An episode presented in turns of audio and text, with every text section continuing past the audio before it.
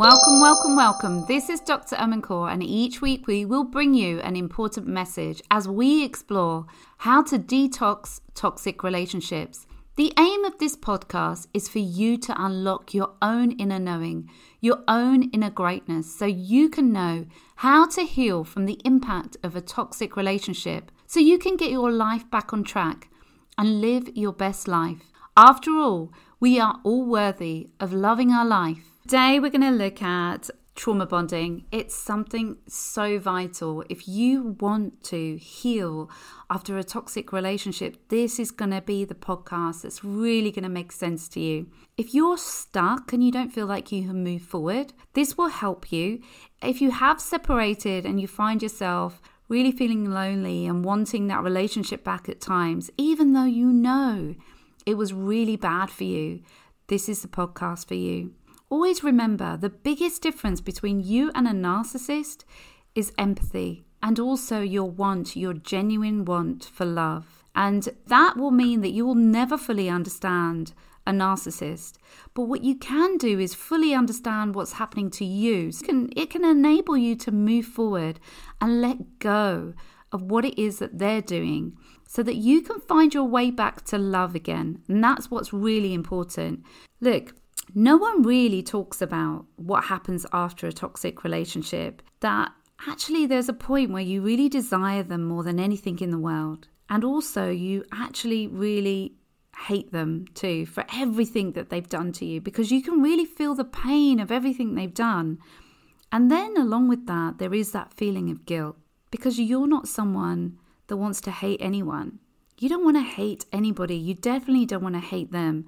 You want to be able to part in a way where you can sort of say your goodbyes and be gone and let go of everything in a in an amicable way so you can move forward. You don't want to become a bitter person. You don't want this experience to make you a bitter person. I can totally understand that. Because remember you have empathy and you definitely don't want to be a bad person because you did once at one point love them. And you also don't want to feel like you want them back either, because you know how much they hurt you and how badly they treated you. When you start thinking about having them back and wanting them back, it kind of makes you feel bad about yourself because you think, why would I ever want someone back that has mistreated me in this way? But we're going to debunk all of that. It's okay. It's it's going to make sense to you towards the end of the podcast. You see, when you talk to other people, they're like, wow, how could you ever want someone back that hurt you so much? How can you care about them so much when they hurt you so much? It just doesn't make sense. And part of them maybe doesn't even believe what you're saying to them about how badly they treated you because they just don't understand why. Well, if they treated you that badly, how could you possibly miss them or want them back? It just doesn't make sense. Most of the reason why it doesn't make sense to anybody, and least of all you, is because a lot of this is about feelings. You can't express your feelings into words right now. Even if you were the most logical person in the world, you were Einstein, if you had been in a trauma relationship, trust me, your brain will change.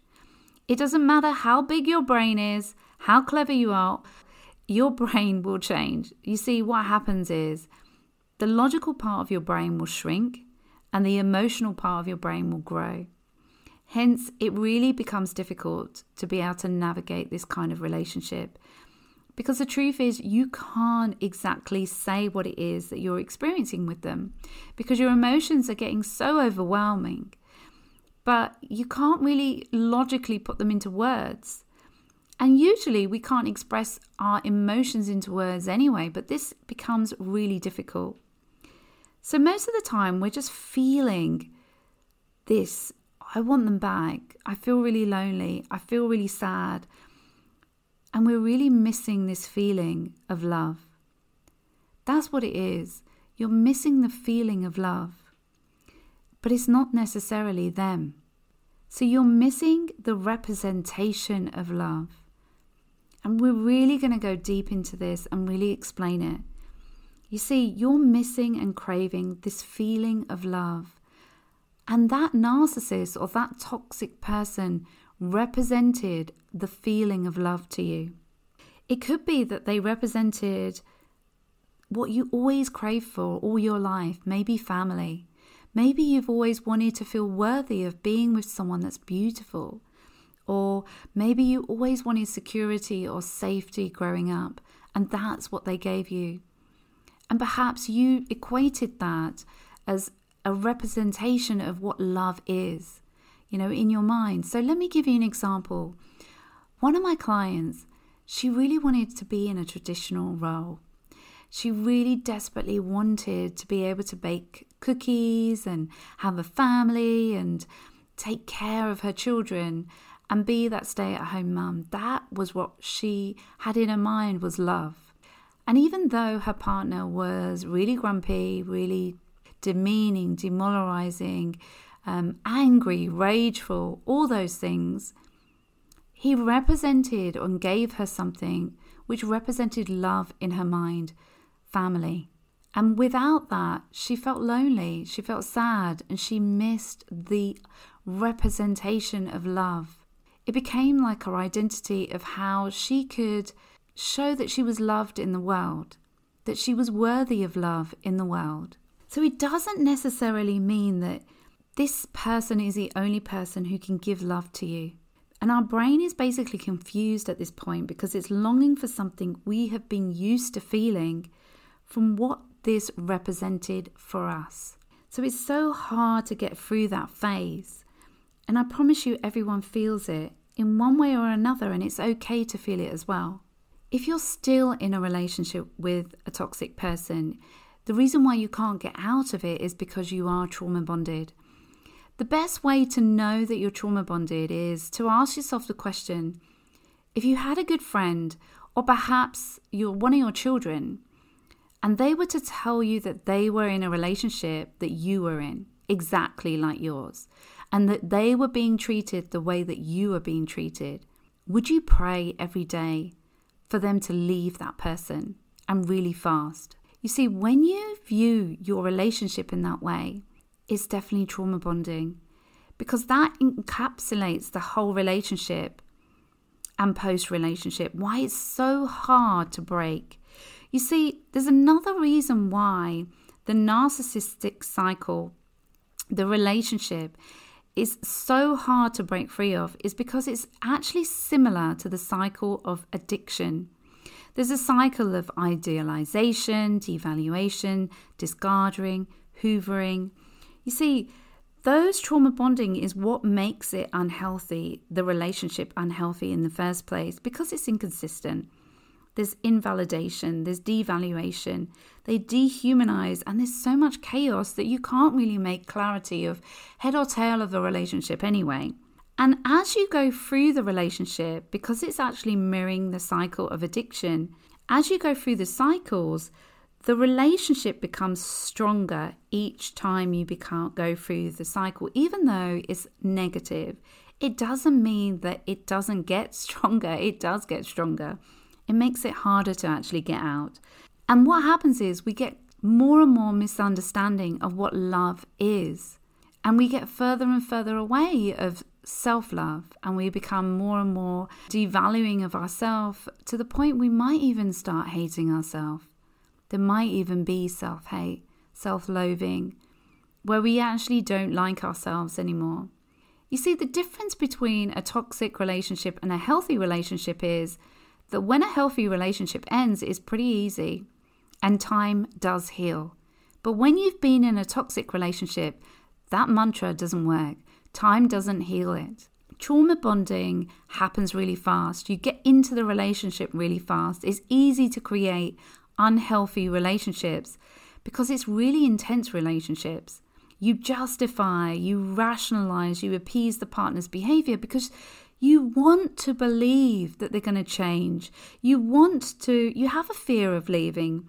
You live in hope, but it's not really the reality of the relationship. That's the problem. So, let me give you another example of what it's like. It's like slot machines, basically.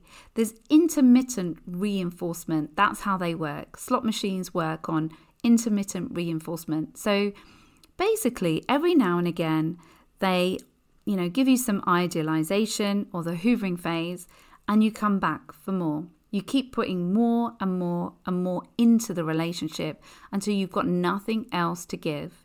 So that's pretty much what happens.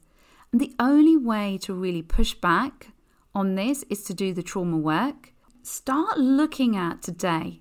Do a little list today of when you're actually in the relationship, when you're around that person, even if you see them just for a short period of time, how do you feel? Do you feel tired? Do you feel exhausted? Just start noticing how you feel.